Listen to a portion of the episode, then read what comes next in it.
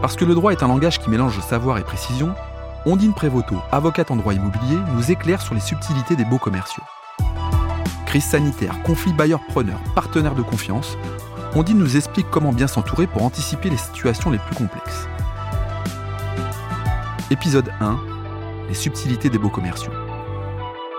Bonjour Ondine. Bonjour Laurent. Ondine, vous êtes avocate associée euh, au sein du département droit immobilier du cabinet euh, Bignon-Lebray. Euh, vous intervenez plus particulièrement en conseil en contentieux autour de l'immobilier commercial. Pourriez-vous nous en dire un peu plus sur votre champ d'intervention et le type de dossier que vous traitez?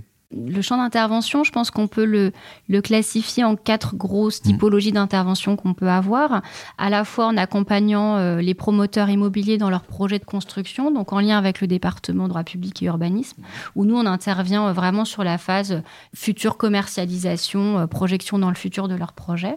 On intervient également en amont, en marge de l'équipe de fusion-acquisition droit des sociétés, lorsqu'ils font des audits d'acquisition, donc des entreprises qui se rachètent entre elles ou des parts qui se vendent, pour évaluer justement les risques liés aux contrats commerciaux et aux, beaux commerciaux essentiellement. On intervient également de manière très ponctuelle dans la relecture des contrats. Avant qu'un client signe un contrat, il fait appel à nous pour identifier les, clauses qui pourraient poser problème, pour euh, négocier également à ses côtés euh, les meilleures conditions. Et on intervient aussi en contentieux, euh, même si les modes alternatifs de, règlement des litiges se développent, il y a encore toujours des litiges qui doivent être soumis aux tribunaux pour leur arbitrage. Et donc là, on intervient aux côtés de nos clients pour les défendre. Donc toute la chaîne de valeur, une approche plutôt 360 finalement. Euh, auprès de quel typologie de clients Il y a une typologie de clients spécifique, c'est varié au sein de Bignon-Lebray on a une typologie de clientèle assez variée, c'est mmh. ce qui fait d'ailleurs euh, l'intérêt aussi de, notre mode de fonctionnement. Euh, en ce qui me concerne euh, principalement, on travaille essentiellement avec à la fois des foncières, donc des investisseurs institutionnels. On travaille également avec des propriétaires qui sont plutôt des SCI familiales, qui ont mmh. un bien, qui, souhaitent faire fructifier, donc qui ne sont pas sachants, qui sont quand même moins sachants, qu'il faut accompagner de manière encore différente. On accompagne également les, les preneurs, on accompagne à la fois des commerçants indépendants dans la métropole et on a quelques enseignes nationales qui nous font confiance également. Un, champ euh, véritablement large de projets et de problèmes et de contentieux, euh, de litiges, je dirais aussi à gérer. C'est très varié, c'est ce qui fait euh, l'intérêt aussi de notre métier. Alors justement, quand on parle de litiges, les litiges de beaux commerciaux, la crise Covid n'a certainement pas réduit le nombre, enfin j'imagine, vous allez peut-être nous le préciser, mais une question s'est posée quand même, dans un cas de force majeure comme le Covid, justement, est-ce qu'une entreprise est obligée de payer son loyer alors que l'État l'a forcé à arrêter son activité? C'est une excellente question qui nous a été posée dès les débuts du, mmh. du premier confinement. Et en fait, ce qu'on a pu constater, en effet, c'est qu'il n'y avait pas d'arsenal juridique précis pour traiter. Ça n'existait pas, la situation était inédite. Hmm. Donc, euh, les professionnels euh, du droit ont très vite essayé de se raccrocher aux concepts existants, qui ne sont pas tous forcément très appropriés, ce qui a donné lieu à des décisions euh, diverses et variées, tantôt dans l'intérêt d'un preneur, tantôt dans l'intérêt d'un bailleur, des interprétations très divergentes du droit et très pragmatiques, en fait, par les tribunaux. On attend, pour le mois d'octobre, une décision de la Cour de cassation qui va permettre de de, trancher la Cour de cassation. Donc, c'est la plus haute juridiction hein, qui va trancher le droit, qui va peut-être poser et faire un peu jurisprudence sur le mhm. sujet.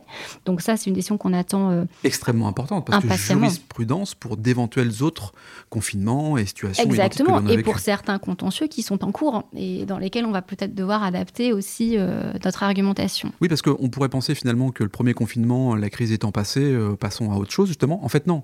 La décision de justice va amener à prendre un certain nombre de décisions pour des contentieux qui sont encore en cours oui, exactement. Alors, ce qu'on constate tout, tout, de même, c'est que la plupart euh, de nos clients, en tout cas, ont négocié. On les a accompagnés aussi à plutôt négocier plutôt qu'à choisir une voie contentieuse, qui était par nature incertaine. Mmh. Donc, on les a plutôt aidés à négocier. Il y a eu beaucoup d'accords. Et d'ailleurs, il y a pas mal de décisions judiciaires qui axent un peu leurs décisions sur cette notion de bonne foi entre les parties. Parce que justement, quand il n'y a plus de concept juridique vraiment approprié, bah, la bonne foi, ça reste quand même le principe général qui sous-tend toute relation. Donc, on a beaucoup euh, négocié. Et puis, évidemment, aujourd'hui, les clients, euh, certains sont, restent attachés à leur contentieux et la plupart, quand même, regardent vers l'avenir aujourd'hui. Alors, on sait que le monde a changé, mhm. on sait que des situations euh, similaires, euh, malheureusement, il y en aura sans doute d'autres, mais les clients regardent plutôt, et, et bien heureusement, sur leur projet et regardent plutôt leur avenir.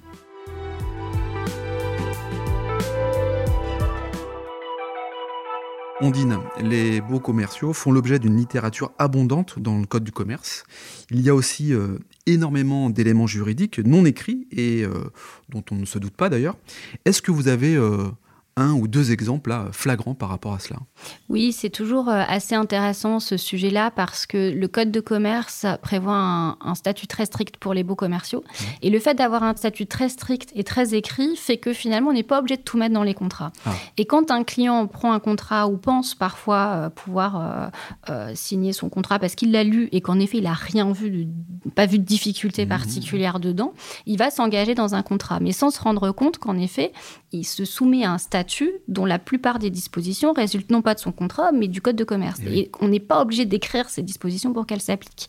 Donc ça, c'est un vrai sujet et c'est un danger euh, quelque part euh, juridique euh, lorsqu'on signe un, bail commercial notamment. Donc en exemple, on peut par exemple parler de la durée, c'est-à-dire qu'un bail commercial, c'est un bail de 3, 6, 9 ans en, en, général, qui peut être plus long. Mais si vous signez un bail de 9 ans et vous avez souvent cette idée qu'au bout de 9 ans, votre bail va soit se renouveler pour 3, 6, 9 ans et puis votre loyer est encadré parce que vous êtes un preneur commercial, en fait, c'est faux. C'est pas totalement comme ça. Pas tout à fait comme mmh. ça, puisqu'en réalité, si euh, au terme de vos 9 ans, vous ne renouvelez pas votre bail, vous le laissez courir et qu'il se passe 12 ans, par exemple, bah, à ce moment-là, votre bailleur peut déplafonner votre loyer, c'est-à-dire le fixer à la valeur locative. Ce qui fait que si vous avez eu du flair quelque part au départ, vous avez pris un bail pas très cher dans un endroit qui, euh, en 9-10 ans, a, a, coté, euh, a beaucoup coté et du coup, la valeur locative a augmenté, vous pouvez, si vous ne faites pas attention à cette notion de durée, vous faire quelque part avoir, et, votre bailleur, lui, aura raison de son côté, pourra vous réclamer un loyer beaucoup plus élevé. Donc voilà, ça, c'est des points d'attention typiquement qui ne sont pas, euh, sont pas écrits, mais qui sont un effet légal du statut des beaux commerciaux. Quel conseil vous apportez face à une situation comme celle-ci à celles et ceux qui nous écoutent?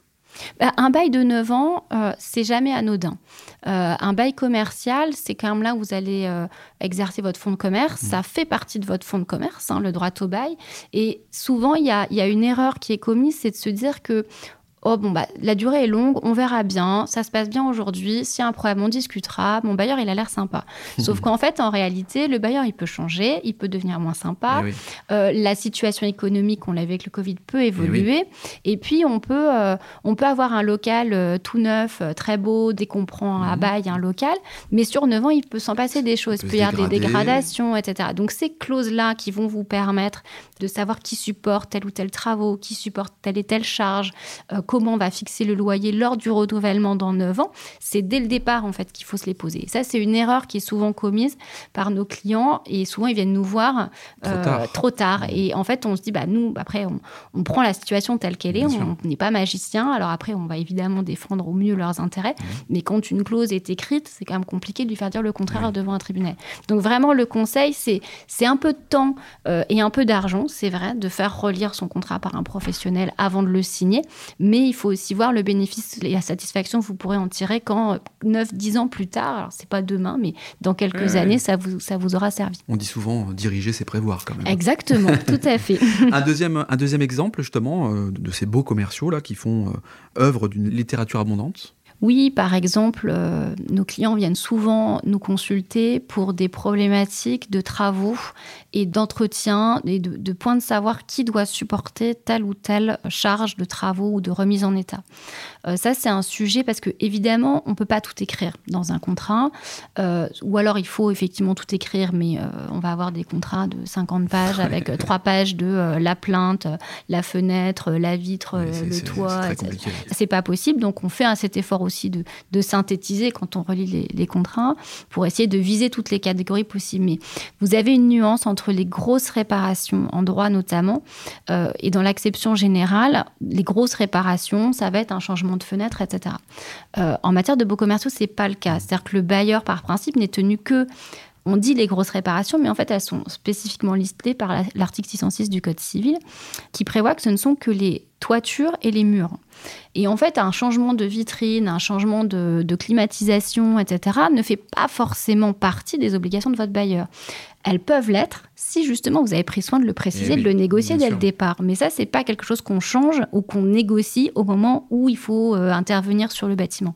Donc ça, on a énormément de, consultations ou de clients qui nous consultent avec leur contrat et de mauvaises eh surprises parfois parce qu'on est obligé de leur dire bah oui là. Vous devez avancer, vous devez payer. Exactement. Le, ravalement de façade, bah désolé, c'est à votre charge. Ou, alors, bah non, bonne surprise, euh, vous croyez que vous deviez le payer, mais en fait non, on va aller chercher votre bail. Enfin, donc voilà, il y a des bonnes surprises, il y a des mauvaises aussi.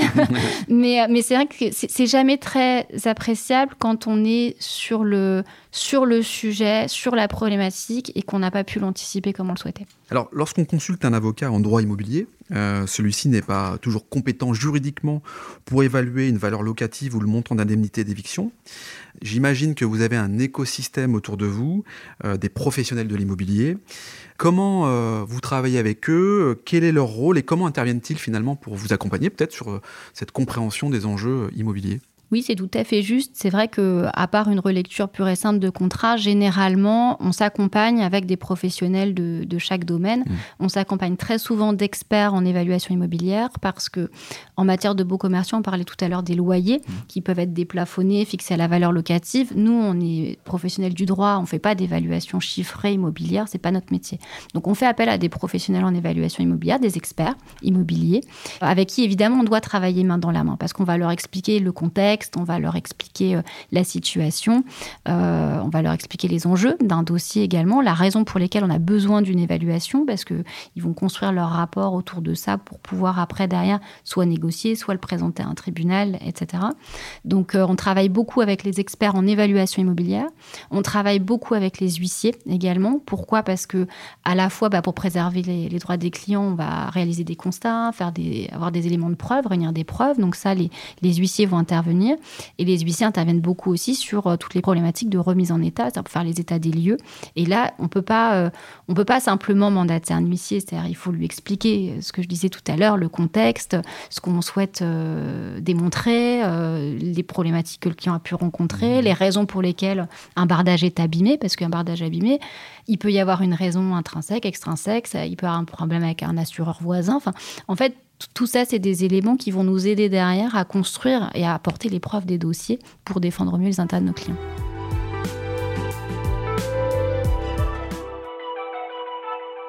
Ondine, votre métier euh, est aussi un métier technique, mais un métier euh, qui allie la, relation humaine et la confiance. Vous êtes maintenant euh, avocate depuis quelques années. Qu'est-ce qui vous a amené à choisir ce métier et plus particulièrement les beaux commerciaux?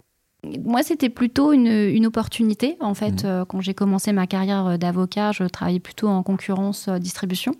Et par opportunité, des premiers dossiers, puis des deuxièmes, voilà, je me suis formée à la matière parce qu'il y avait un besoin et parce que j'aimais assez bien l'accompagnement qu'on peut avoir, la, le, côté très vaste de la typologie de clientèle et puis aussi l'aspect conflictuel parce qu'on est quand même, vous, le disiez Laurent, il y a un affect particulier parce qu'on est quand même entre des parties qui ont des intérêts divergents par nature. Et ça, c'est intéressant dans la négociation et euh, dans les contentieux aussi euh, au quotidien. Ce sont des dossiers qui sont euh, très agréables à traiter.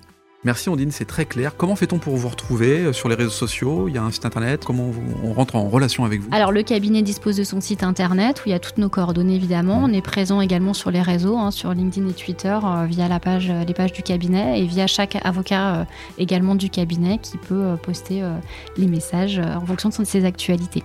Bon, merci Ondine, et puis à bientôt. Merci à vous, à bientôt Laurent. Bientôt.